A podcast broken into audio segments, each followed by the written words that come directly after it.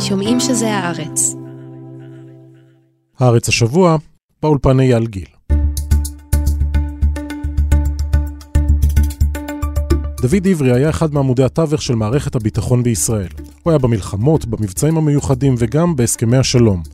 בשיחה ארוכה ומעמיקה איתו ועם אורי משגב נדבר על ה-7 באוקטובר, ההשוואות למלחמת יום כיפור, על הרתעה, על אחריות, על השילוב בין הביטחוני למדיני, מה רבין היה עושה אם הוא היה ראש הממשלה ב-7 באוקטובר, ומה בעיניו הוא הסיכון הקיומי החמור ביותר על מדינת ישראל. עוד לפני זה נהיה עם מיכאל האוזר טוב לעדכון פוליטי, על המשמעות של הכרזת גלנט בנוגע לחוק הגיוס והאם היא מאיימת על ממשלת נתניהו, על פרשת כרטיסי הסים, ערוץ 14 והצופה העדוק נתניהו, וגם על הבחירות המקומיות, והאם אפשר ללמוד מן משהו על הפוליטיקה הארצית. ולסיום, יותר ויותר הורים חוששים מההשפעות השליליות של הטלפונים החכמים על הילדים שלהם, והחליטו לעשות מעשה, להתאחד, להתאגד ולמנוע מהילדים סמארטפונים עד כיתה זין. נבות וולק, קרן אפלבאום-ריף וביתה נעמי יספרו לנו על התהליך. הנה אנחנו מתחילים.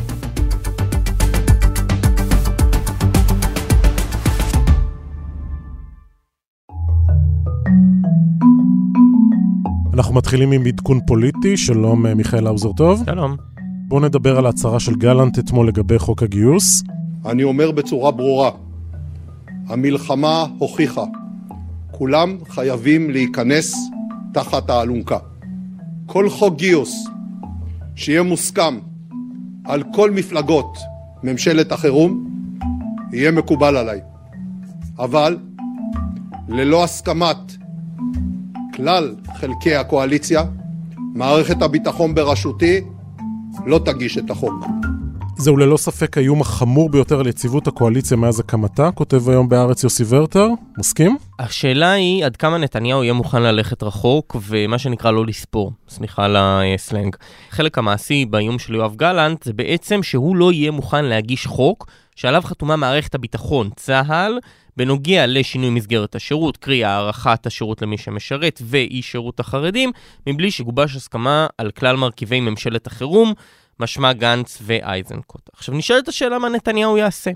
האם נתניהו יחליט שהוא הולך על הראש של שר הביטחון שלו, על הראש של ממשלת החירום, על הראש של הצבא, ויביא הצעת חוק פרטית? הרי לא משרד הביטחון, לא צה"ל חייב להגיש את הצעת החוק הזאת. זאת אומרת, כרגע גלנט חתום על זה, אבל זה לא חייב. אפילו לא גלנט, זה משרד הביטחון, זה מערכת הביטחון כולה. עכשיו, אם נתניהו מחליט שהוא הולך לבדו ומגיש הצעת חוק פרטית בעזרת אחד הפרוקסיז שלו, שלא חסרים בכנסת כמובן, הוא יכול לכאורה להוציא את ההרמונים האלו מהאש, אבל אז ברור מה תהיה תגובת הנגד הציבורית. ברור שזה יהיה חוק שלא יעורר את האמון של אף חלק בציבור, וברור שמה שיקרה זה שבסופו של דבר מי שלא משרת ימשיך לא לשרת, אבל מי שכן ישרת גם הוא יגיד באיזשהו שלב, הלו, הלו, הלו, עד כאן. כי אין אמון בחוק הזה ואין אמון במי שהגיש אותו. לכן נתניהו נמצא כאן במעין מלכוד, שאני חושב שהשאלה הפוליטית המעניינת זה כמה רחוק הוא יהיה מוכן ללכת לבדו, על הראש של גלנט וכנגד עמדת מערכת הביטחון. וגם שבמקביל יש את האיום של נתניהו לא אוהב, לחץ הזמן, כי בג"ץ קבע עד 1 באפריל, נכון? נכון, בעיקר היועץ המשפטית לממשלה שקבע שהתקציב לישיבות בעצם, הברז ייסגר. זה האיום המשמעותי והמרכזי ביותר. כלומר, נתניהו לא יכול למרוח כאן, לכאורה. ההבדל בין זה לבין כל דבר אחר זה שבדרך כלל מוקשים מתפוצצים באופן אקטיבי, וכאן הם עשויים להתפוצץ באופן פסיבי. זאת אומרת, בדרך כלל אם מישהו עושה משהו שלא מוצא חן בעיני מי ממרכיבי הקואליציה, זה עשוי לסכן אותה. הפעם אם כולם לא יעשו שום דבר, גם יגיע האירוע הזה והתפוצץ מעצמו. זה בעצם העניין. והצהרה הזאת של גלנט היא איזשהו דגל של התחלת מרד כלשהו בליכוד, או אין לזה משמעות? לא, לדעתי לא, ושים לב, הוא גם לא אמר שהוא יצביע נגד חוק אחר, או שהוא לא יסכים לקדם אף חוק אחר. אני חושב שהוא ברר את מילותיו בכוונה, קצת כמו שהוא עשה בהפיכה המשטרית, שהוא גם, הוא לא אמר הרי שהוא יצביע בעד, או יצביע נגד, או שהוא לא יצביע, או שהוא כן יצביע, ואגב בסוף הוא גם יצביע על חוק הסבירות, אבל נניח בוא ניתן לו את הקרדיט, ונגיד שהוא לא התכוון להצביע על החוק של שינוי הרכב הוועדה לבחירת שופטים. הוא לא אמר מראש מה בכוונתו לעשות. אני חושב שבכוונה, במקרה הזה. הוא בעצם אומר, את תמיכת מערכת הביטחון לא תהיה, ואני שומר את יתר הקלפים אצלי קרוב לחזה. אני חושב שבהיבט הזה זה לא כל כך יהיה מרד, כי חוק הגיוס זה נושא שהוא קרוב לליבם של חברי הליכוד, יותר משהו קרוב לליבם של הרבה מאוד אנשים אחרים, בסדר? אני לא יודע, עם מחוזות מסוימים בכנסת, בוודאי ובוודאי מפלגות ערביות באופוזיציה. ולכן, נתניהו כאן במלכוד משל עצמו, הוא לא באיזשהו מלכוד של כן מרד, לא מרד בהיבט הזה. וגלנט היה מתואם עם גנץ ואיזנקוט על הדבר הזה? לא, לא. ככל הידוע לי הוא לא היה מתואם לא עם גנץ ואיזנקוט, וגם לא עם נתניהו. נתניהו ידע שבכוונתו לנאום, גם אנחנו בעיתונאים קיבלנו איזושהי התראה מראש שהוא הולך לנאום. אבל מעבר לזה לא, הוא לא היה מתואם איתם, ואני חושב שזה בדיוק הגשר הצר שעליו גלנט הולך. הוא לא רוצה לשחק לידיהם של גנץ ואייזנקוט, הוא לא רוצה להתאפס כאיזשהו מישהו שהוא מורד בתוך הקואליציה, הוא עושה את זה בזהירות מבחינתו, עד כמה הזהירות הזאת היא באמת זהירה, בתכלס אנחנו כולנו רואים. הזהירות היא לא נמצאת בידיים שלו, הזהירות נמצאת בידיים שלי, מה שנקרא, בידיים שלנו, העיתונאים, הכותרות, זה שאומרים שגלנט העניק להם זכות וטו, ראיתי שזה מתנוסס בכל השערים, זה בסופו של דבר ימתג את המהלך הזה כמהלך אנטי-ביבי משמעותי. האם גלנט התכוון לזה? אני לא יודע, לא עד הסוף. ב-7 באוקטובר ב-12 בלילה, 1,000 מחבלי נוח'בה שמים סים ישראלי, ההוראה הזאת יורדת לרמטכ"ל, היא לא עוברת לדרג המדיני. שבוע הייתה גם עוד התקוטטות בין ראש הממשלה לצמרת הביטחונית, הפעם על סיפור כרטיסי הסים הישראלים שהושמשו לפעילות על ידי פעילי חמאס לפני הפלישה ב-7 באוקטובר. תתקצר לנו קצת את הפרשה הזאת. בליל 7 באוקטובר היו כמה וכמה סימנים מעידים. על רובם אנחנו עדיין לא יכולים לדבר. סימן מעיד אחד משמעותי, על פי בכירים מאוד במערכת הביטחון, לא הכי משמעותי, אבל בהחלט סימן משמעותי, שצץ בליל ה-7 באוקטובר, בין ה-6 לבין ה-7, זה הפעלה של כמה עשרות סימים ישראלים. זה אחד האמצעים הטכנולוגיים היותר רגישים שיש בידי ישראל, שנשמר בסוד גמור מתחילת המלחמה.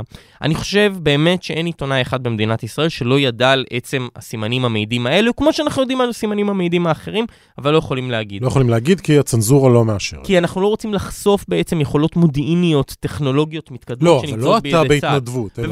בוודאי. הצנזורה. נכון, אבל גם כל אחד מפעיל את האחריות, ואתה יודע, אף אחד לא רוצה לגלות לאויב את סודותיו הכמוסים של צה"ל. הסוד הזה נשמר במשך משהו כמו 4 חודשים, עד שבערב בעיר אחד, בתוכניתו של שמעון ריקלין בערוץ 14, החליטו פשוט בחוסר אחריות, שאני לא חושב שראיתי כדוגמתו, בטח לא במלחמה האחרונה, פשוט להגיד את זה. הגיעה חברת פאנל קבועה שלו, פשוט אמרה את זה בגלוי מעל בימת ערוץ 14, ומה שקורה זה שבין רגע מתלקחת תבערה גדולה, הקטע הזה רץ בטירוף, טירוף באינטרנט, ומבינים בצנזורה שבעצם הסוסים יעזבו את העורבה, ומתירים את זה לפרסום לכלל כלי התקשורת.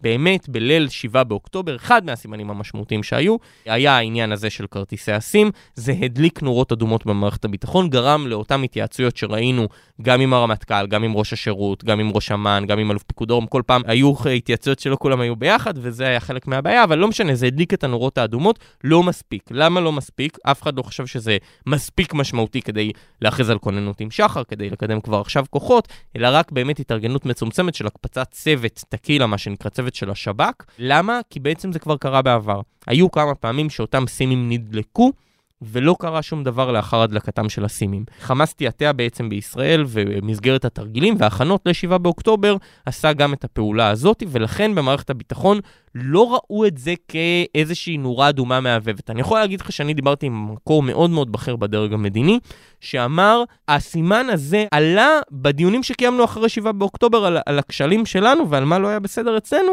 וזה לא היה הדבר המרכזי, לא ייחסנו לזה יותר מדי חשיבות, זה לא היה כזה עניין. בערוץ 14, אולי מסיבותיהם שלהם ואולי לא, אני לא יודע, כל אחד מהמאזינים יכול לעשות את זה בעצמו, החליטו לנפח את הדבר הזה ולהגיד, בצבא ראו 1,000 סימים ולא העבירו את הידיעה הזאת לדרג המדיני וכו', אז לא היה 1,000 סימים, וכנראה שגם אם היו מעבירים את זה לדרג המדיני, החשיבות של זה הייתה מצומצמת בדיעבד למרבה הטרגדיה ולמרבה הכישלון המוחלט כמובן שהיה בחיל המודיעין ובצבא כולו. אבל כרגיל זה הפך להיות הדיון כמו כל דבר במדינת ישראל, נתניהו כן או לא, ועכשיו נתניהו ידע או לא ידע, וזה עבר לשדה הזה. אבל זה רק באשמתו בהיבט הזה, באמת. הוא פעל כאן בצורה תמוהה בלתי הגיונית. ברגע שהידיעה הזאת יוצאת בערוץ 14, נתניהו מגיב, אני לא ידעתי.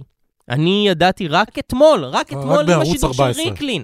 אם לא הייתי צופה בערוץ של ריקלין, אז לא הייתי יודע. וזה בשעה שכל העיתונאים במדינת ישראל יודעים את זה. מעבר לכל העיתונאים, ידעו את זה הרבה אנשים. עכשיו, אנחנו פרסמנו כאן בעיתון, שהתקיימו דיונים כבר בימיה הראשונים של המלחמה, בהשתתפותו של ראש הממשלה, לא דיון אחד, לא שניים וגם לא שלושה, אני רוצה להגיד לך שהנושא הזה עלה.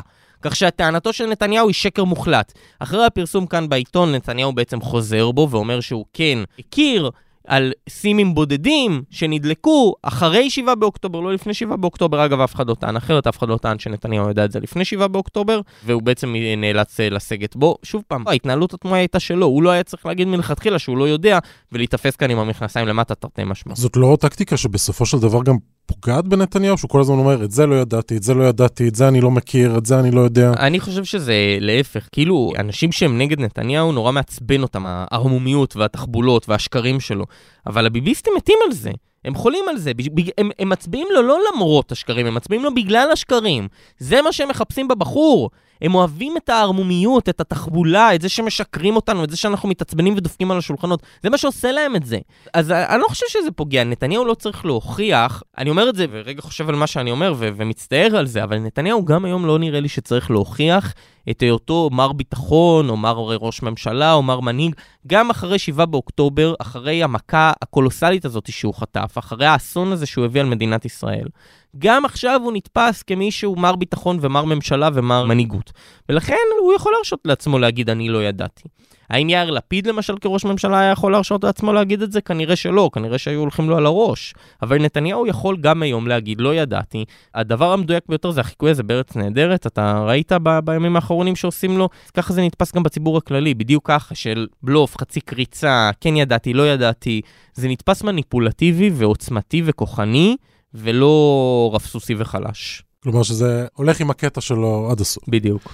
וחוץ מזה השבוע גם היו לנו בחירות לרשויות המקומיות, החרדים התחזקו, השתלטו על כמה ערים, הליכוד יצא בהודעה ששיבח את כל הניצחונות שלו למרות שחזו שהמותג הליכודי קורס, ארגוני המחאה ניסו לשים רגל בדלת ולהיכנס לפוליטיקה דרך הרשויות המקומיות, מרץ אפילו הראתה שהיא קצת בחיים, וגם בן גביר לא ממש הצליח כמו שהוא קיווה להצליח בזירה המקומית. אנחנו יכולים ללמוד על זה משהו לזירה הארצית? כן, אבל על חלקים מאוד מאוד ספציפיים. זאת אומרת, נגיד סתם בעיר מסוימת, ראש עיר כזה או אחר, הצליח או לא, בגלל שהוא מזוהה מפלגה כזו או אחרת, זה מאוד מאוד גבולי.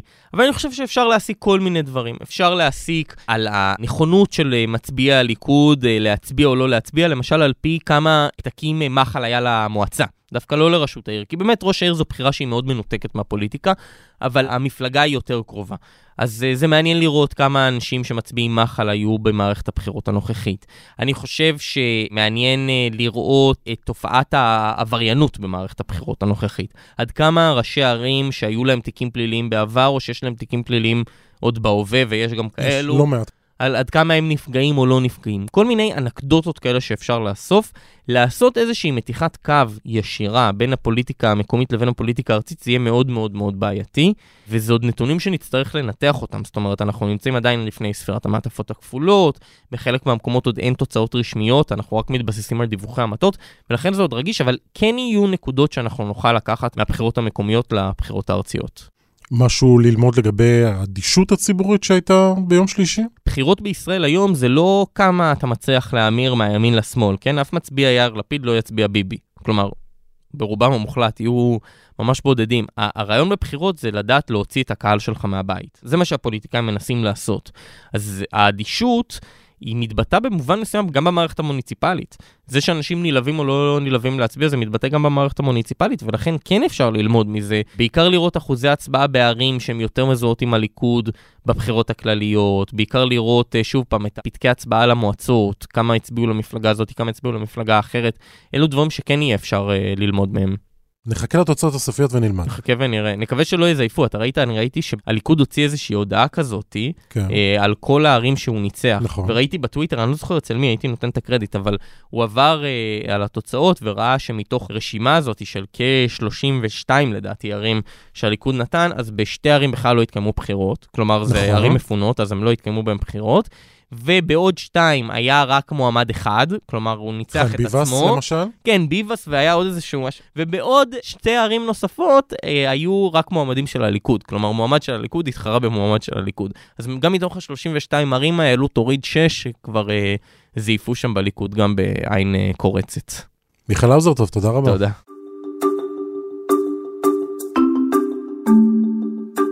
דוד עברי היה מפקד חיל האוויר, סגן הרמטכ"ל, מנכ"ל משרד הביטחון, מייסד וראש המועצה לביטחון לאומי ושגריר ישראל בוושינגטון.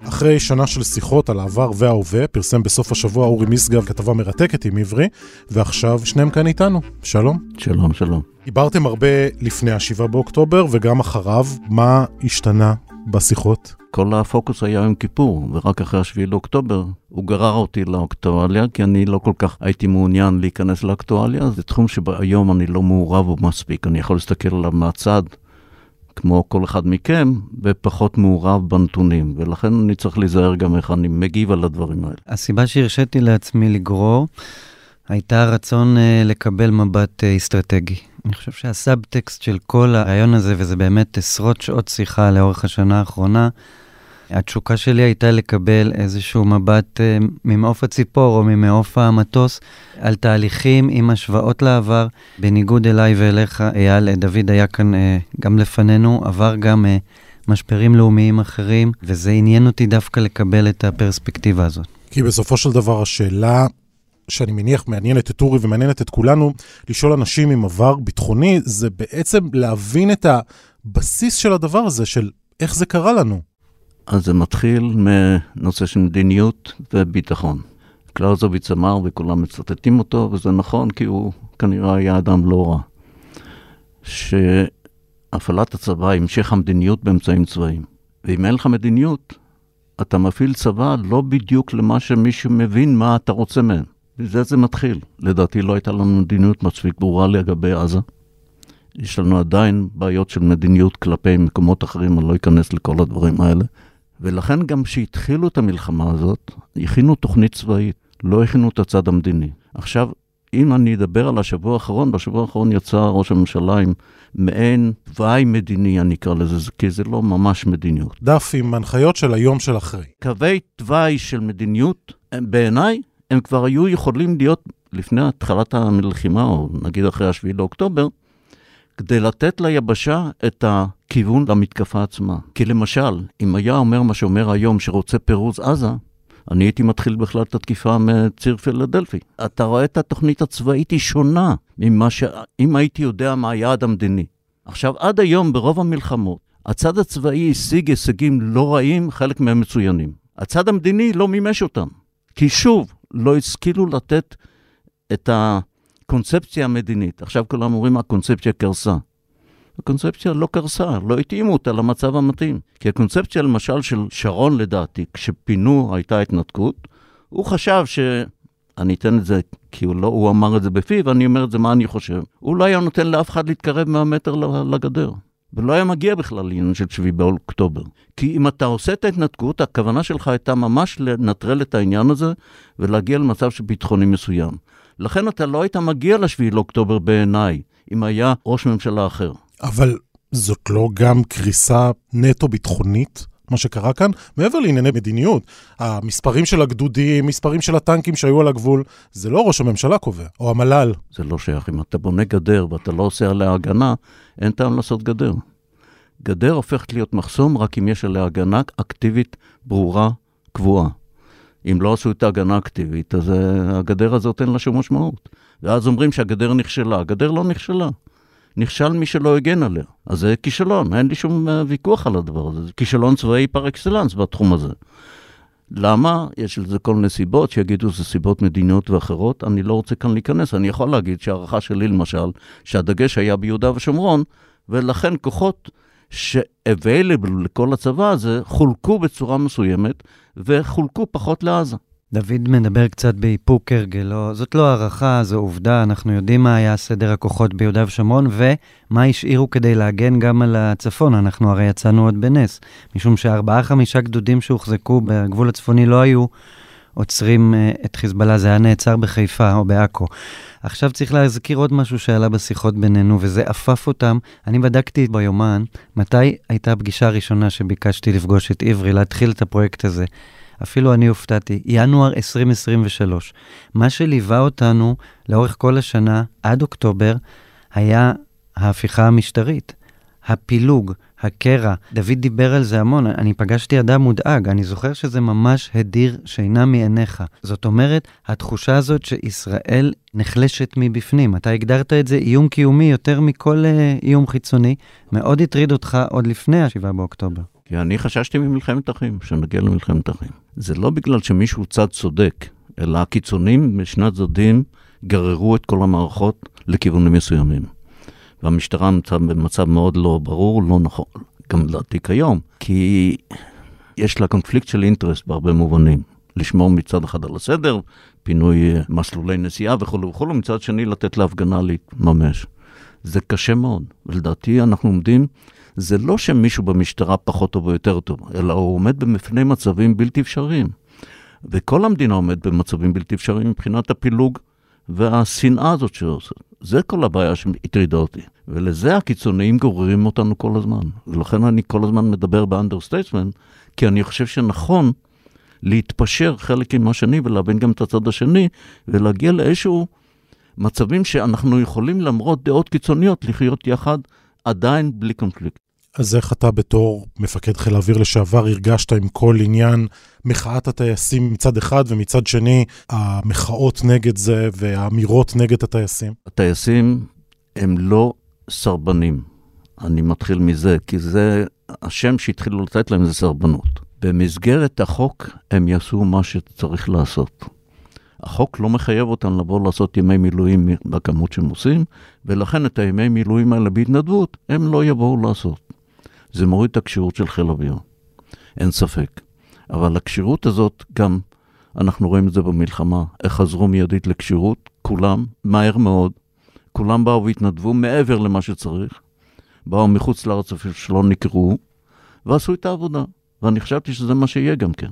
נוח מאוד, ואני אגיד זה בעדינות, לעלות על אליטה מסוימת ולשים עליה חותמת, למרות שלדעתי בריאה ציונית ופטריוטית, אחד הגופים הכי טובים שישנם, הרבה יותר מה שאנשים מבינים, מה שהם מסכנים ביום יום, חלק מהדברים שאנחנו לא יודעים עליהם, וזה מה שגורם למדינת ישראל להיות ברמה אסטרטגית מקומית, הרבה יותר טובה מה שכל אחד חושב, לדעתי זה הקרדיט צריך לתת אותו הרבה לחיל האוויר. לכן האנשים האלה עם המצפון שלהם חשבו שהמהפכה המשטרית או המהפכה המשפטית יוצרת מצב בלתי קבל מבחינתם, ואני חושב שבראייה האישית צריך לקחת את זה בחשבון.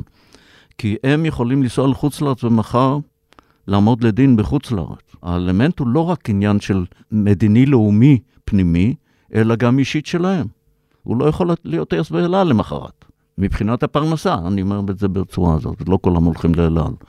אבל יש כאן גם אלמנט רציני מאוד אישי, שלא אחרים מסתכנים בו. וחיל אוויר תמיד יהיה בתוך זה, כי תמיד חיל אוויר תקף בכל מקום, איפה שלא תמצא. יש המון טענות ותהיות על איפה היה חיל האוויר, בדגש על מסוקי התקיפה בשעות הראשונות של האסון הזה. אתה הספקת קצת כבר לברר ולשמוע מה קרה שם מבחינת הפעלת הכוח? אני חושב שלא נכון שאני אתייחס בצורה פרטנית, כי אני גם לא בקיר בכל מה שאני יודע, למשל, שחיל האוויר לא קיבל את ההתראה שלא התחילה תקיפה. כלומר, אם אתה לא יודע, אז זה לא יעזור לך שום דבר. כן, ופה צריך לספר למאזיננו שזה גם חידוש. מהשנים האחרונות, ראה של נתניהו שהדברים לא יגיעו למפקד חיל האוויר, אלא רק לרמטכ"ל. זאת אומרת, מה שהרמטכ"ל וראש אמ"ן ידעו, מפקד חיל האוויר לא ידע עד שהתחילה המתקפה. זה פורסם גם אצלנו בעיתון. אני לא יודע מה הפרסום הזה, אני מנסה להגיד עובדות. עובדות, מפקד חיל האוויר לא ידע. כי אם היה יודע אפילו חצי שעה קודם, היה מגביר תקנות. הבעיה השנייה כאן, שהיא חוזרת מה שהיה ביום כיפור, שאם מנטרלים מפקדה, או מפקדה לא עובדת יבשתית, אין מי שייתן לחיל האוויר, או למסוקים, או לטייסים, מה המטרות, איפה לתקוף. שמענו סיפורים על חיילים שקיבלו דיווחים בוואטסאפ, איפה לתקוף. אתה לא יושב בוואטסאפ במסוק ואתה מקבל וואטסאפ, אתה לא גם רואה את הטלוויזיה. מה זה, הם לא רואים את הטלוויזיה? אומרים, לא, הם לא ראו, כי הם יושבים במסוק בקוננות, הם יושבים ורצים לעשות את מה שאפשר.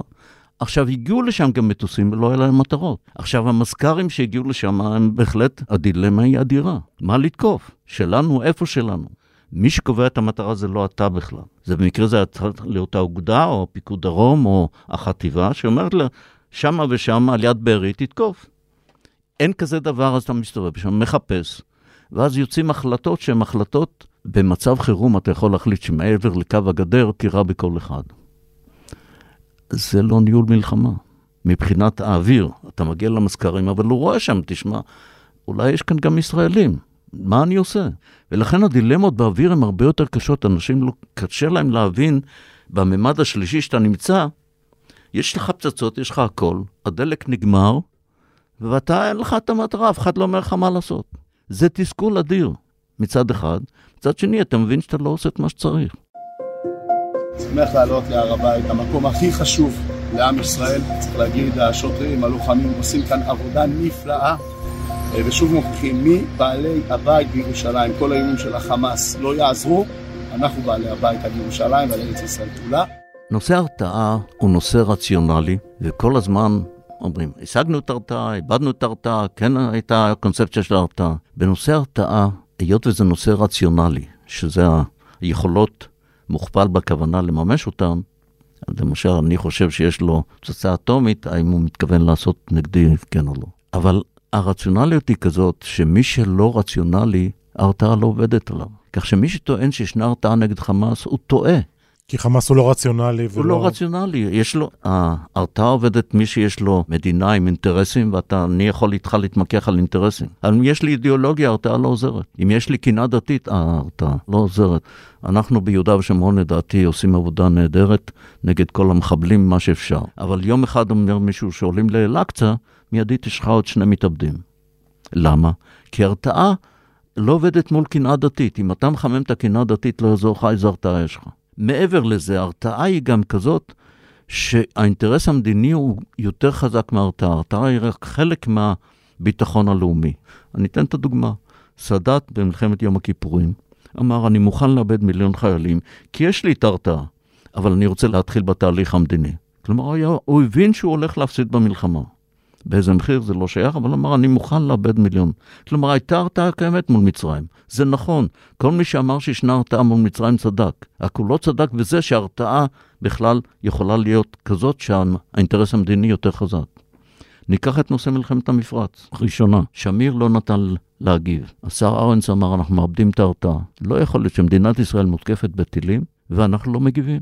ושמיר אמר, האינטרס הלאומי שלי הרבה יותר גבוה מה שההרתעה. למה? כי אני רוצה את ארצות הברית, ואני רוצה אחרי זה לעשות את כנס מדריד וכל מה שקרה, ואנחנו היינו חלק מהאזור וקיבלנו על זה בונוס לאחר מכן. שיחות מולטילטרליות שאני הייתי שותף להם על בקרת נשק ופיתחון אזורי. יש כאן אלמנט מאוד חשוב, האם אתה מתקדם באזור ואני מפסיד קצת מההרתעה.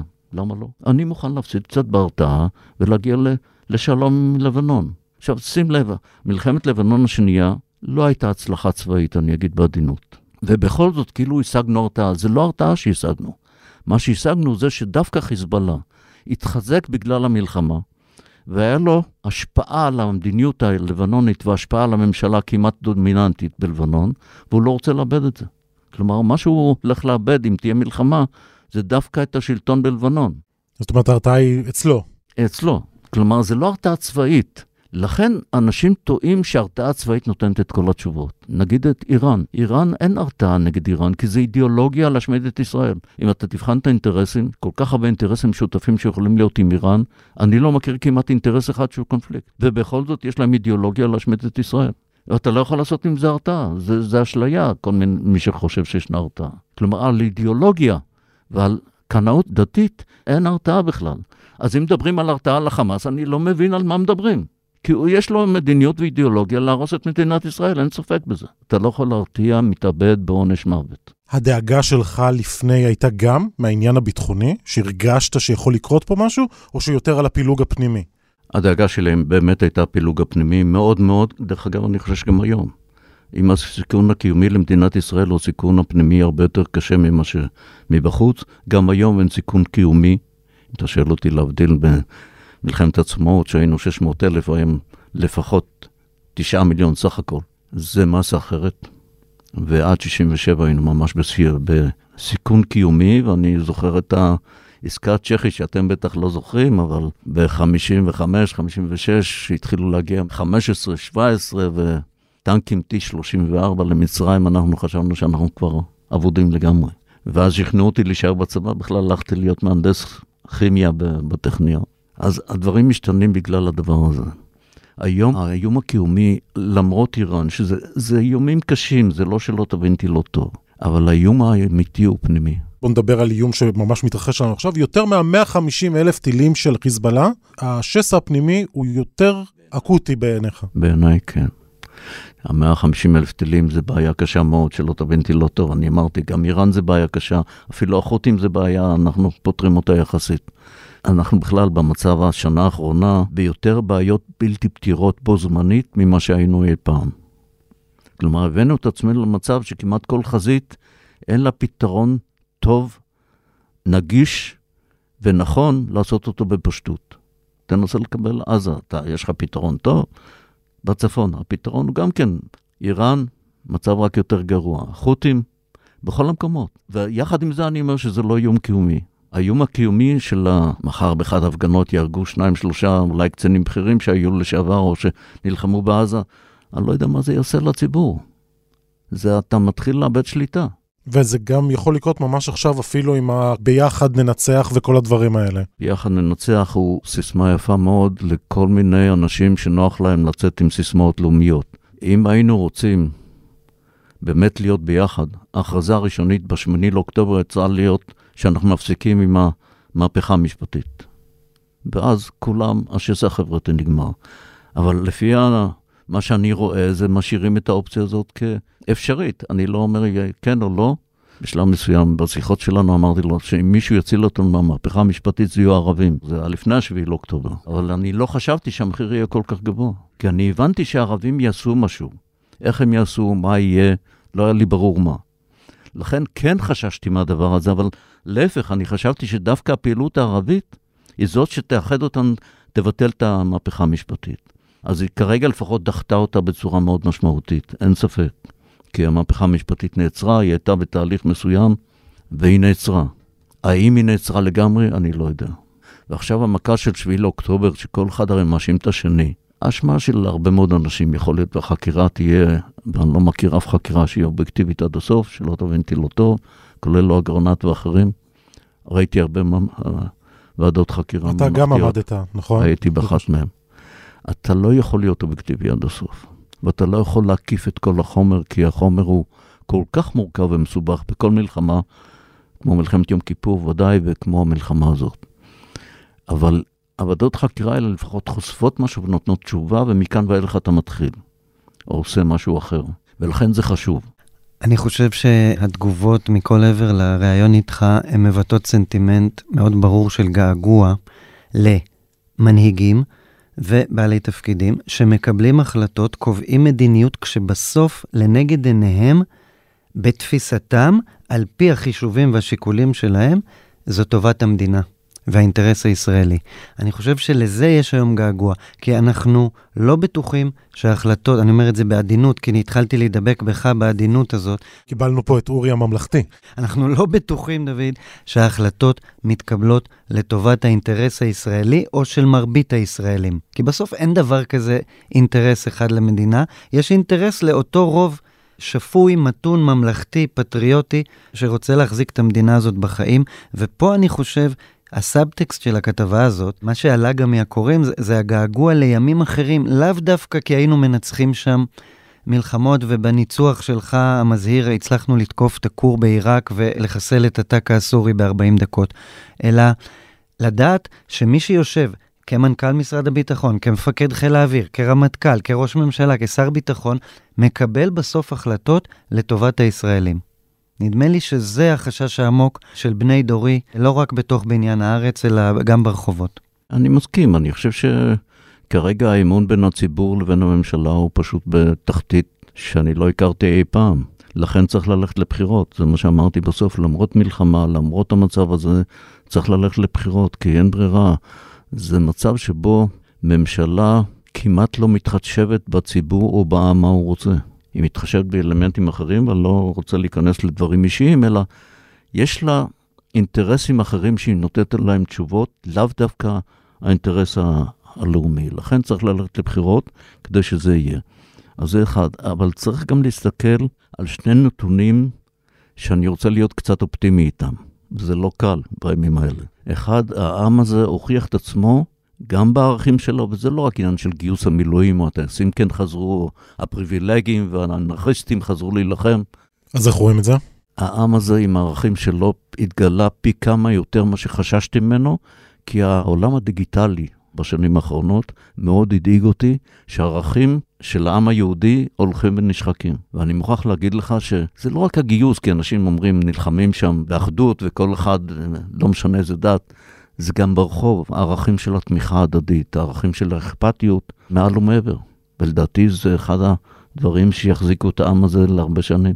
הדבר השני שאני רוצה להגיד, שהמיעוט הערבי הפך להיות פחות עוין, יותר אזרחי ישראלי, ממה שפלסטיני. זה במשבר כזה, כמו שהיה אחרי 7 לאוקטובר, זוכיח את עצמו הרבה יותר ממה שאני חשבתי. אתה חושב שתהיה מנהיגות שתצליח למנף את זה?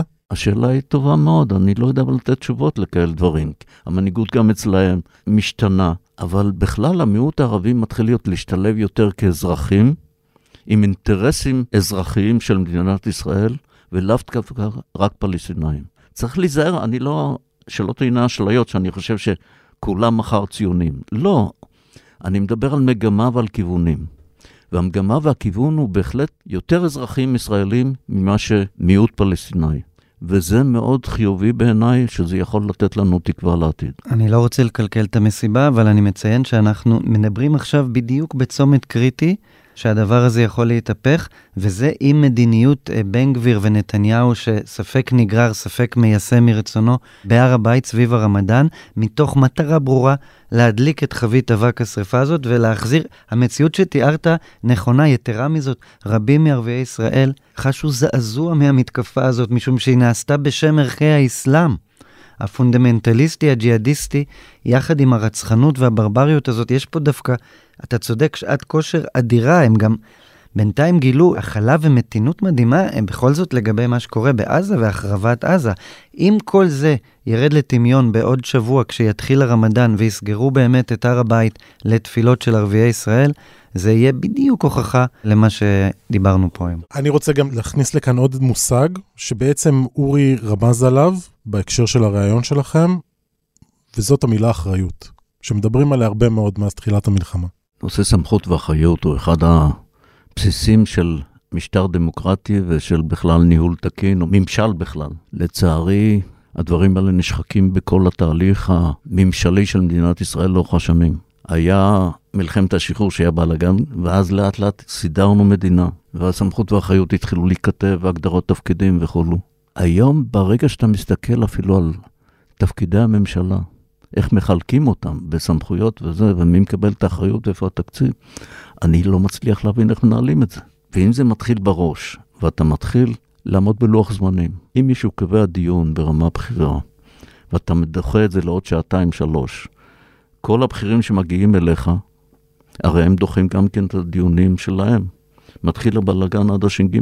הנוהל הזה של ניהול מדינה הפך להיות ממש בלתי נשלט. זמן בעיניי הוא הסכם ביני לבינך.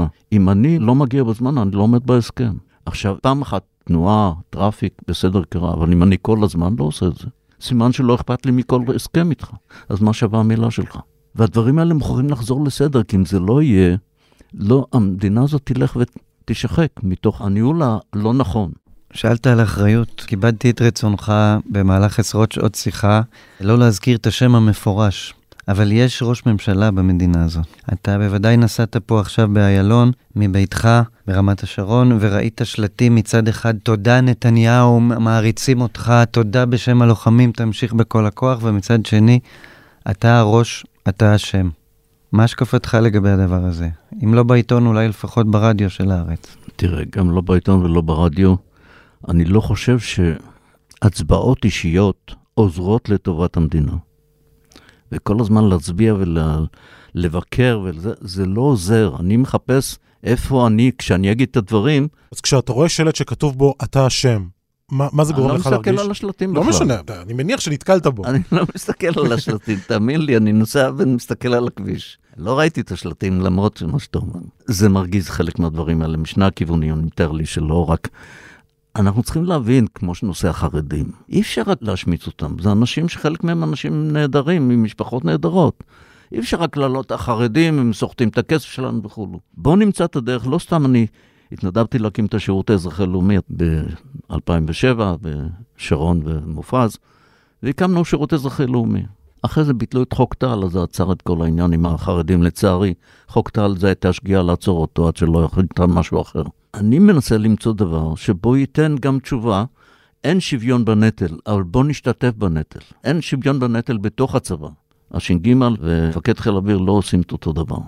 לכן אני צריך לחפש מקומות שבהם יש לנו שיתוף אפשרי, ולהדחיק קצת את הקונפליקטים הצידה, ולמצוא איך אני מתקדם עם זה. ולכן אני לא בטוח שאם אני אגיד שזה וזה לא בסדר, זה יעזור לי. כי אני יוצר לי סתם איום או אויב שלא מוכרח להיות. אני צריך לחפש איפה יש לי את המאחד, איפה אפשרי להתקדם איתו, ויחד עם זה להתקדם. זה הכיוון. אז תן לי לנחש שבניגוד לעמדה של אורי, אתה, ושוב, הוא לא רוצה להיכנס לפוליטיקה, אבל למשל הישיבה של גנץ ואייזנקוט בממשלה, וזה שהם, למרות שאנשים כמו אורי כותבים להם כל הזמן, תצאו, תצאו, תצאו, אתה מברך על זה שהם נשארים? קודם כל אני מברך על הגישה שלהם, שהייתה ממלכתית וממלכתית וממלכתית. מתי לצאת? אני הייתי אולי יוצא אישית. אבל אני חושב שהם עדיין יש להם יותר כלים משלי להעריך נכון את המצב. מה הם יכולים לעזור, מה הם לא יכולים. כי אם אין להם השפעה, הם צריכים לעזוב. אבל אם הם חושבים שיש להם עדיין השפעה, אני חושב שיש להם הצדקה להישאר. הכלים האלה אצלהם, והם קשים מאוד להערכה. ואני נותן להם את כל הקרדיט, כי הם אנשים הגונים קודם כל. בכלל, מנהיג צריך להיות קודם כל חכם והגון. אם הם הגונים, אני מעריך שהם עושים את מה שהם חושבים באמת, טובת המדינה, כי הכיסא הזה שהם יושבים עליו זה לא בדיוק כבוד גדול בימים האלה. שניים מהקטעים שהכי ריגשו אנשים בכתבה היו הקטעים עליך ועל רבין. אתה ורבין בארבע עיניים, גם אחרי הבשורה האיומה על האסון האישי שלך, על המוות של גיל בתאונה, וגם אתה נפרד מרבין, קובע איתו ב3 בנובמבר שתדברו על התפקיד הבא שלך, ואז אתה מקבל את הידיעה על הרצחו. אז אני הייתי רוצה אולי לשאול אותך מה רבין היה עושה. עבדת איתו 10 שנים. רבין היה קודם כל איש הגון, עם מצפון מאוד מאוד חזק אנושי, כי לדעתי החטופים בעיניו היו יכולים להיות המוטו מספר 1 ללא שום ספק בעיניי, ולא החמאס. כי המחויבות שלו לאנשים, למרות שהיה תמיד מסמיק וזה, הייתה עמוקה כל כך שאנשים לא מבינים אותה עד כמה הייתה עמוקה על הצד האנושי של האנשים. אז בעיניי אצלו החטופים היה מאמץ בלתי רגיל. זה לא אומר שזה קל, גם היום זה לא, אתה מתעסק עם חמאס, שזה לא, אני לא מאשים מישהו שהחמאס לא נותן תשובה, מה אני יכול לעשות? האם עושים את הכל? אני חושב שרבין היה מנסה לעשות יותר. האם היה מצליח? קשה להגיד. הדבר השני שאני חושב שהוא היה עושה הרבה יותר לכתוב מדיניות, או לנסות לעצב מדיניות. וצריך להבין שמדיניות בתנאים של המזרח התיכון יכולה גם להשתנות. אני חושב שהוא אימץ לעצמו את אוסלו, לא כי הוא רצה, אלא כי הוא הבין שהכיוון הולך לכיוון הזה, והוא צריך לעשות את זה. והוא לא אהב את זה. חד משמעית לא אהב את זה. אותו דבר בעוד דברים אחרים שאני הכרתי איתו. הוא ידע גם להתפשר קצת לכיוונים שהוא לא רוצה. כאן אתה מרגיש שאנשים נאחזים בקיצוניות שלהם, בכל מיני מקומות, בכל הצדדים, ואני אומר את זה בכוונה. אני קיצוני ואני צריך להשיג לקיצונים שלי את מה שאני הבטחתי להם. אבל ישנם עוד קיצונים אחרים בצד השני, וישנם עוד אחרים. מדברים הרבה על היום שאחרי, בעיקר על עזה. איך לדעתך מדינת ישראל תיראה ביום שאחרי המלחמה? זה מטריד אותי מאוד, כי אני חושב שאחרי המלחמה הרחובות היו מחאות מכל הכיוונים, וכל אחד יגייס את הקיצונים שלו. אני חושב שהדבר העיקרי שאנחנו צריכים כל הזמן להגיד, חבר'ה, אל תהיו על הצד הקיצוני. תשאפו קצת יותר למרכז, ולא לשמוע כל כך לקיצונים. יכול להיות שהם צודקים בראייה שלהם, ואין לי טענה בכלל שמישהו יש לו דעה אחרת. אבל אתה מוכרח להתפשר, כי ישנו גם צד אחר. איך להגיע לפשרה, זה לדעתי היעד העיקרי. כי אתה מוכרח להתחשב גם בקהל האחר. ואם רוצים לחיות ביחד, וכל הזמן צועקים ביחד, אז אתה מוכרח לחיות עם מישהו ביחד, אתה צריך להתפשר, כמו שאתה מתחתן, אתה מתפשר על כמה דברים. יש דברים שלא נכון להתפשר עליהם, והיו לנו ויכוחים על זה גם לפני 7 באוקטובר. יש קווים אדומים שאי אפשר להתפשר עליהם. למשל, אין דבר כזה חצי דמוקרטיה. אני לא מכיר חצי תה, חצי קפה בערכים מוחלטים כאלה. אני מסכים שאין חצי דמוקרטיה, אבל אני גם מסכים שישנם כמה דברים במערכת המשפטית שאפשר לתקן. אז בואו ננסה את מה שאפשר לתקן במערכת המשפטית. האם זה יספק את הצד הקיצוני? לא. אבל אני הלכתי משהו שאני יכול לתקן אותו. בכל הדברים האלה, אני יכול למצוא כמה דברים. אני שוב אומר, בואו נמצא את הנקודות שבהם אנחנו כן יכולים להתאחד או להגיע להסכמה, ואותם נתחיל לקדם, ואז תראה שפתאום יותר קל לחיות. אבל אם אתה כל הזמן צועק, אני חצי הדמוקרטיה, אני לא מוכן, אל תגיד את זה. תעבור ותחפש מה אפשר כן לעשות. יש לך כאן כמות אדירה של דעות. הרי אנחנו אומרים שיהודי בונה שני בתי כנסת, שאחד לא דרוך, קו רד לא בו. זה אנחנו. זה גם היתרון שלנו וגם החיסרון שלנו. אבל יחד עם זה אנחנו מספיק חכמים, למצוא מקומות שבהם אנחנו יכולים לחיות יחד. ואת החרדים אפשר גם לגייס בראייה של ברצון, לא בגיוס חובה. ואני חושב שאפשר היה להתקדם עם השירות האזרחי לאומי הרבה יותר ולעשות את זה. אז שוויון בנטל אין, אף פעם לא תגיע, אבל בוא נעשה השתתפות בנטל. בלי להכריח, אלא לנסות ליצור מצבים שזה נכון לעשות. בנקודה הזאת נסיים. דוד עברי, אורי משגב, תודה רבה. תודה רבה לכם. תודה רבה. בסוף ינואר, בשימוע בסנאט, הטיחו הסנאטורים במרק צוקרברג שיש לו דם על הידיים ושבגללו ילדים מתים. Mr. Zuckerberg, you and the companies before us, I know you don't mean it to be so, but you have blood on your hands. You have a product that's killing people. לפני שבועיים טבעה עיריית ניו יורק את שלל הרשתות החברתיות על הפגיעה הקשה בבריאות הנפש של ילדים ונוער בעיר, ובינתיים, בצד השני של העולם, יותר ויותר הורים ברחבי ישראל מתאחדים למען מטרה אחת, לא מיטוט החמאס, אלא משימה לא פחות מסובכת, לא לקנות טלפונים חכמים לילדים לפני כיתה ז'. שלום לקרן ונעמי אפלבאום-ריף ולנבות וולק. היי, מה העניינים? שלום. קרן, אתם מגיעות אלינו מירושלים, אז ספרי לי איך זה התחיל אצלכם. אז כשהבת שלי הגדולה, נעמי, עלתה לכיתה ב', אני חושבת שאז גם העירנות אצלי, בסביבה שלי, בעיקר בעבודה, עלתה העירנות מאוד מאוד גדולה סביב הסיפור של הטלפונים, הנזקים של זה, ואני חושבת שבאיזשהו שבריר של רגע הבנתי שאם זה לא עכשיו, אז ההתמודדות עם זה בהמשך תהיה הרבה הרבה הרבה יותר מאתגרת, ושצריך לייצר פעולות מנע בגיל הזה. זאת אומרת, להבטיח כבר עכשיו שלא יקנו טלפונים חכמים לילדים בכיתה. אני אגיד קודם כל באמת בסביבה החברתית הקרובה ביותר. ואז אני חושבת שיצרתי קשר עם כמה הורים, כדי לייצר איזושהי הסכמה בינינו. כי זה חייב להיות משהו רחב, כי אחרת לילד מאוד מאוד קשה להיות היחיד בלי וכל מיני כאלה. ברור, ברור. אני רוצה להגיד שאל מול הרבה מאוד דברים שאנחנו עדיין כאילו רוצים לשמור על אוטונומיה בסיפור של הטלפונים החכמים, אי אפשר לעשות את זה לבד, אי אפשר. זה לגזור בידוד חברתי על הילדים שלנו וכולנו נעדיף שלא. ויחד עם זאת, אף הורה לא באמת רוצה לקנות לילד שלו טלפון, אף הורה, אני לא יודעת אם אף הורה, אבל רוב ההורים לא באמת רוצים, אפשר למצוא הרבה פתרונות אחרים כמו טלפון טיפש, אבל בסוף הקנייה לקנייה של טלפון חכם זה כי לכולם יש. באותו זמן הדריכה אותי איזושהי אימא שעשתה תהליך דומה בכפר אדומים, חיבר אותי לדוקטור מיכה גודמן, שאחר כך גם כמה שנים אחר כך, אולי שנה, שנתיים, הוציא את הספר מהפכת הקשב, שזה נתן תנופה לתהליך שעשיתי בכל השכונה.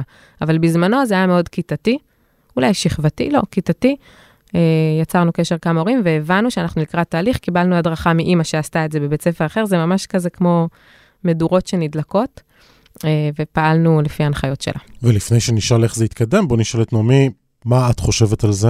לי לא אכפת שאין לי טלפון, אבל זה כן היה אכפת לי אם לכולם היה טלפון ורק לי לא היה. ולא פתאום יש איזשהו חסר שפתאום אומרים, מה, אין לך וואטסאפ? אפילו אם זה לא מישהו מהבית ספר או מהשכונה, ואין לך איך להיות איתו בקשר? לא, אני יכולה לכתוב בדרך אחרת. איך?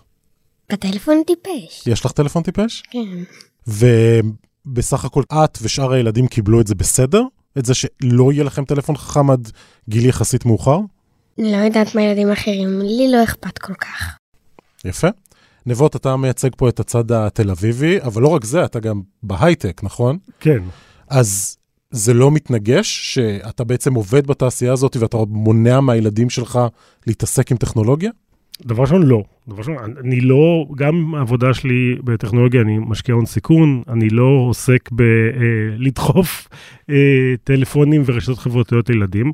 אני חושב שזה דווקא בתור אחד שמכיר את זה מקרוב, אני מבין כמה זה לא בריא וכמה ההגבלה של זה לסיגריות, כלומר כולנו מכורים.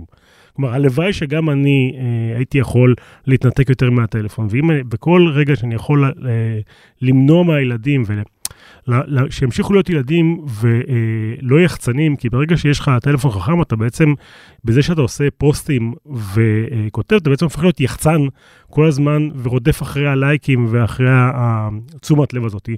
ושיש להם עוד זמן עוד להיות ילדים, וקצת לברר את בעני הפנימי מי הם, מבורך, ברור שאני בעד. קרן, מה בעצם אתם מנסים למנוע מהילדים בזה שאתם לא נותנים להם טלפונים? יש הרבה, אבל אחד הדברים זה לתת ליום הלימודים ולסאגה החברתית להסתיים עם יום הלימודים, לאפשר להם לעבור ממרחב חברתי למרחב שקט יותר של הבית, ולא לגרור את החיים החברתיים דרך הוואטסאפ או הרשתות לכל היום, לתת לילדים את השקט הזה ואת ההפרדה. זה דבר אחד. חוץ מהשקט הזה, צריך להגיד שברשתות החברתיות קוראים דברים מאוד מאוד קשים. גם לנו המבוגרים, אני חושבת שהיכולת לכתוב, לבטל מישהו באימוג'י, במילה, אפילו לפעמים שלא בכוונה, זה פשוט לא פלטפורמה מטיבה לתקשורת. וזה גיל שאנחנו רוצים שלילדים תיבנה תקשורת טובה, ואמפתיה, ויכולת להגיב. אגב, גם אורך רוח להקשיב. הטלפונים, אני חושבת שאנחנו יודעים את זה על בשרנו, הם לא רק הרשתות, בכלל, לעשות דאבל קליק או להחליק את היד, זה מקצר סבלנות. אז רצינו לתת להם את האפשרות רגע להתפתח בתוך תנאים של זמן, תנאים טובים. וכמובן שהתכנים שמגיעים לטלפון, בין אם זה תכנים ובין אם זה אנשי קשר, זה מכשיר שהופך אותך למאוד מאוד חשופה כל הזמן. אם זה לתכנים שלא בחרת ואם זה לאנשים שיכולים ליצור איתך קשר, זה כאילו הדלת של החדר הפרטי שלך פתוחה כל הזמן.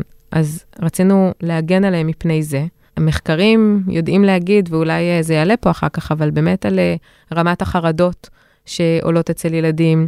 מה שמקודם נבות אמר על היחצנות העצמית, זה כאילו באמת לא צריך מחקרים, צריך רק להסתכל כשיושבים באוטובוס על מה הילדים עושים עם הטלפון, והסלפים המוזרים, עם פרצופים מוזרים, באמצע היום כזה, לאור יום מול אנשים, כאילו יש דברים לא נורמליים, כאילו נראים נורמליים בטלפון, אבל באמת זה לא כל כך נורמלי לעסוק במה שהרשתות החברתיות מביאות לפתחנו. פעם בריונות זה דבר רע, אין על זה ויכוח, והכל ברור, אבל פעם... וגם תמיד הייתה בריונות, נכון, עוד לפני הסמארטפונים. נכון, לגמרי, אבל הבריונות הייתה נגמרת הרבה פעמים ברגע שהבית ספר היה נגמר.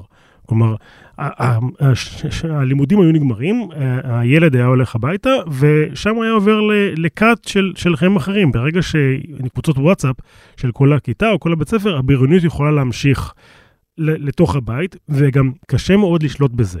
כי כל הכבוד לכל ההורים שאומרים, אני יודע על מה הילד שלי מסתכל, אף אחד לא יודע על מה הילדים שלנו מסתכלים, כי זה מסובך, וזה הרבה מאוד קבוצות, והבריונות הרבה פעמים הייתה ממשיכה לבית, ושום, בגילים הצעירים, קשה מאוד לתווך את זה בצורה שזה לא חשוב, כי זה כן חשוב ביניהם, אז זה עוד אלמנט שאני מאוד מאוד מנסה לשים לו לב.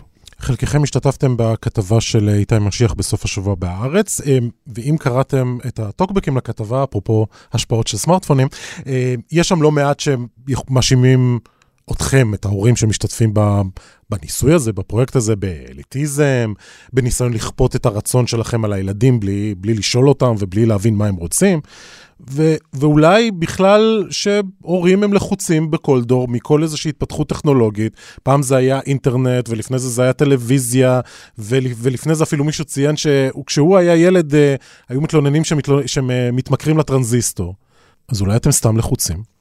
זה נכון שהאמנה הזו מאפיינת יותר ציבור פריבילגי. ואני אגיד למה. כי טלפונים חכמים הם באמת מענה אמיתי לבעיות עכשוויות של ציבור גדול שלא יכול לתת לילדים שלו מענה טוב יותר אחר הצהריים. ואי אפשר לשפוט את הציבור הזה, והוא תמיד יעדיף את הפתרונות של עכשיו מאשר את הבעיות של אחר כך. וזה דבר שאגב אני חושבת שגם בכתבה דיברתי על זה, צריך לעשות את התהליך הזה עם הרבה אכלה וחוסר שיפוטיות, ולראות גם את האנשים שבעבורם הטלפון הוא פתרון, ולא לנסות לכפות אגב את הרצון שלי על אחרים, אלא פשוט כן להשפיע על הלך הרוח הקהילתי המרחבי. וזה לא אליטיזם, זה מנהיגות, זה השפעה, זה אחריות, וכאן אני רוצה רגע לעבור לדבר על חינוך. מה זה לכפות על הילדים שלנו? אגב, זה מפתיע אותי שזה מה שאמרת, חשבתי שתגיד לכפות על הורים אחרים. לכפות על הילדים, בוודאי, אם אנחנו הורים, כאילו, זה אחריות שלנו, רגע, לתת להם דרך. מה, להוליד אותם לעולם שהכל בו חסר כיוון וחסר ערכים? צריך לחנך אותם למשהו, אחר כך שיבחרו אם הם רוצים או לא, אבל זה האחריות הבסיסית הראשונית של החינוך. אנחנו לא רק מולידים, אנחנו מחנכים. ואם אין לנו מה לומר על סדרי עדיפויות, על טוב ורע, אז מה אנחנו עושים פה? ואני כן חושבת שבהיבט הזה, הטוקבקים שאתה אומר, זה מפתיע אותי שזה מה שנאמר, אבל זה לא מפתיע אותי לחלוטין. כי אנחנו מובילים את האמנה הזו בתוך דור, בתוך תקופה, בכלל של שבירה של סמכות. זה מגיע מכל כיוון, כן? גם בציבור הדתי וגם במקומות שבהם הסמכות היא הקדמה של כל דבר אחר. בכל המקומות נשברה הסמכות. אני חושבת, אגב, שהטלפונים וזה שהידע נגיש, הדמוקרטיזציה של הידע, הם מסייעים לזה, ויש לזה הרבה היבטים חיוביים. אבל בסוף, כן, כאילו זה מאוד מאוד קשה לבוא בתקופה הזו ולהגיד מה טוב ומה לא טוב, ועוד לבקש לייצר על זה הסכמות. לכן המילה אמנה היא כל כך חשובה כאן. אבל בוא תספר לנו איך עושים את זה. זאת אומרת, יש הרבה מאוד הורים, וכמו שהבנו, זה חייב להיות צעד שכולם משתתפים בו, כי אחר כך זה מאוד מאוד קשה. איך רותמים את כולם לדבר הזה? כי זה מעורר ויכוחים. אז דבר שלא מדברים על זה. ואני מאוד מסכים בקטע הזה של לכפות הילדים. מה זה לכפות? זה חינוך.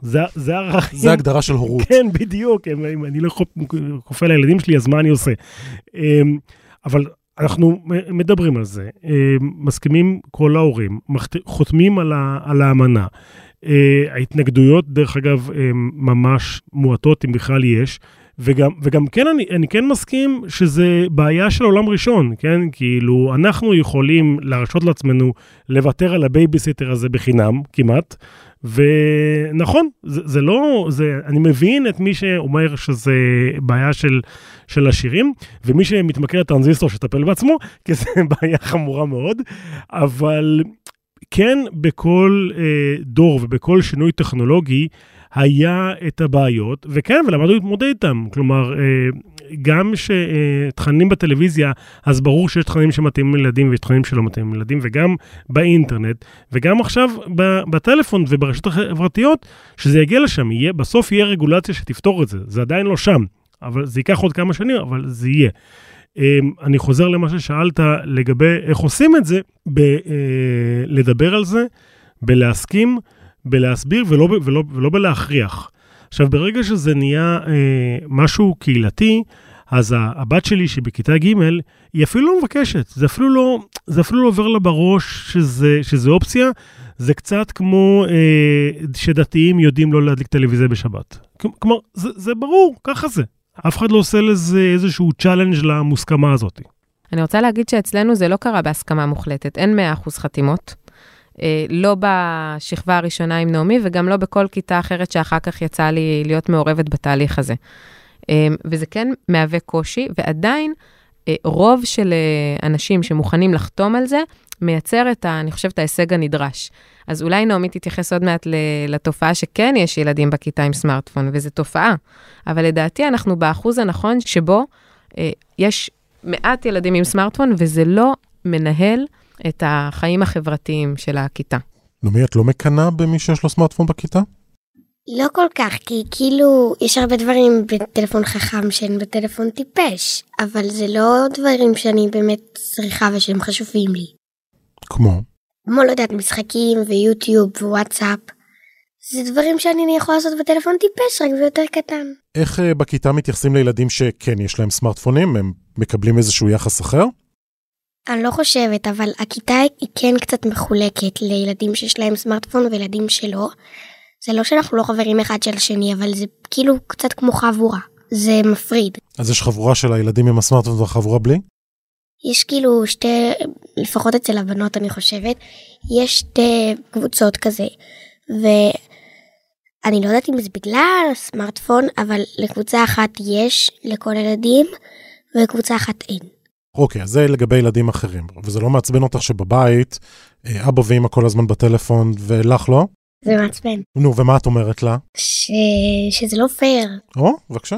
איך מתמודדים עם זה? בעצם עם החוסר פייריות הזה? כי גם אנחנו מחורים, אנחנו כל הזמן בטלפון, אז אוקיי. יש את התירוץ של אני בעבודה, אבל גם הם מבינים, נכון? שזה לא תמיד נכון. אז רגע, אז אני אגיד לך משהו. מי אמר שהחיים פיירים? החיים לא פיירים. מתי משהו בעולם הזה פייר? העולם לא הוגן. אנחנו גם אומרים להם ללכת לישון, ואנחנו לא הולכים לישון. בדיוק, כל הסיפור הזה של צריך להיות הוגן, העולם לא הוגן. אם צריך לשמוע את זה עכשיו, אז זה המצב. אין סימטריה בשום דבר.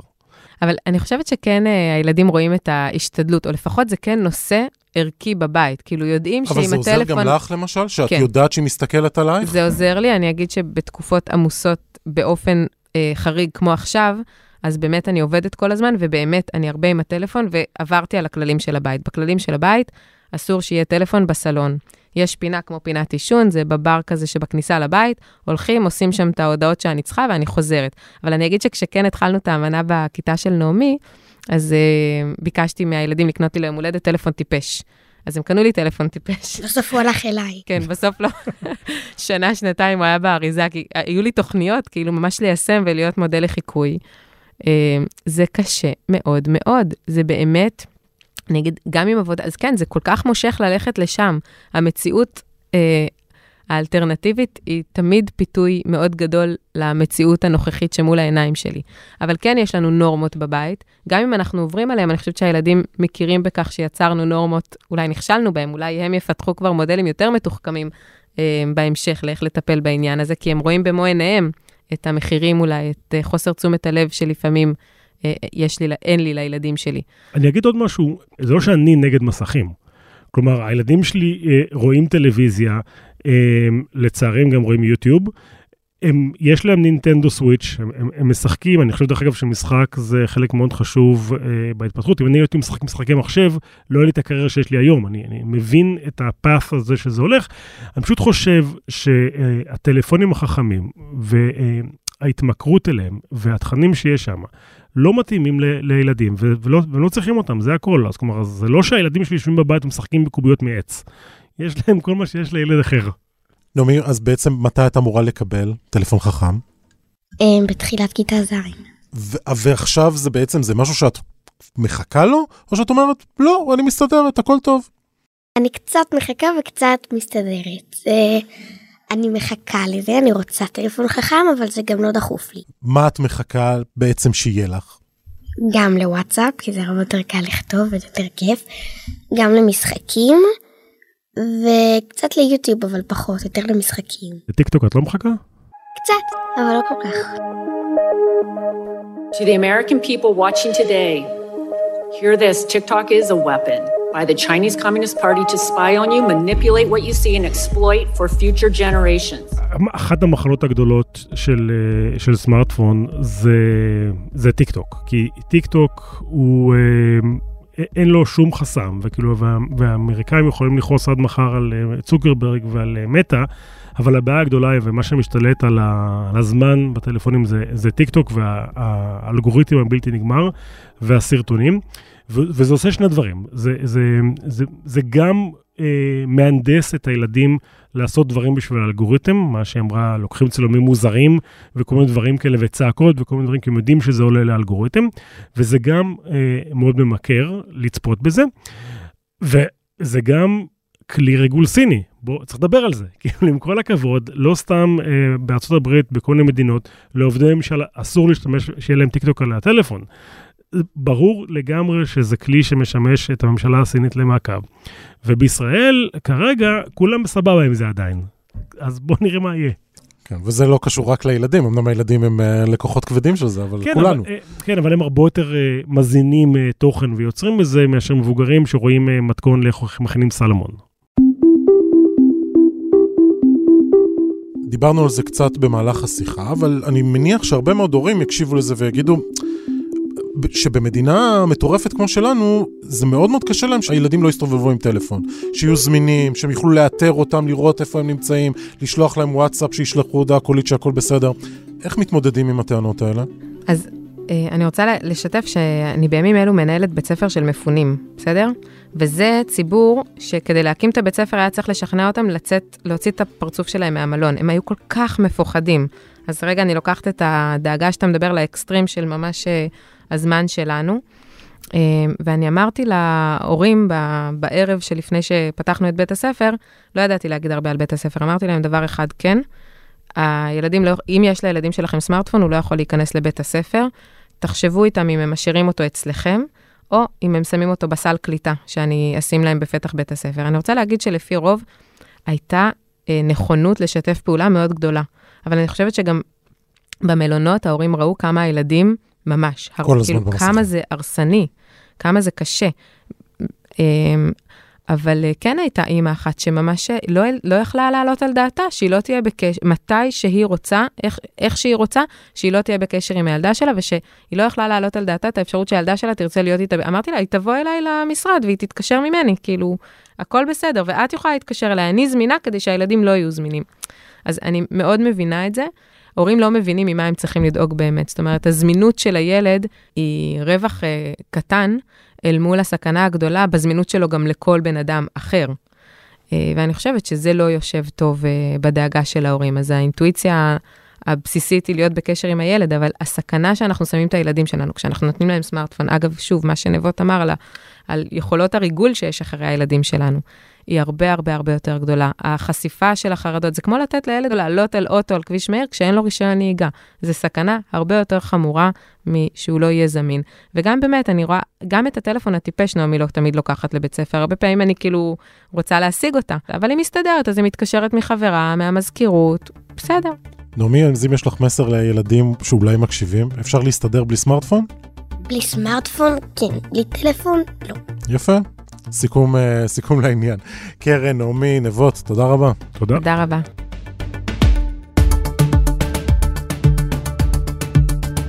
ארץ השבוע, כאן סיימנו.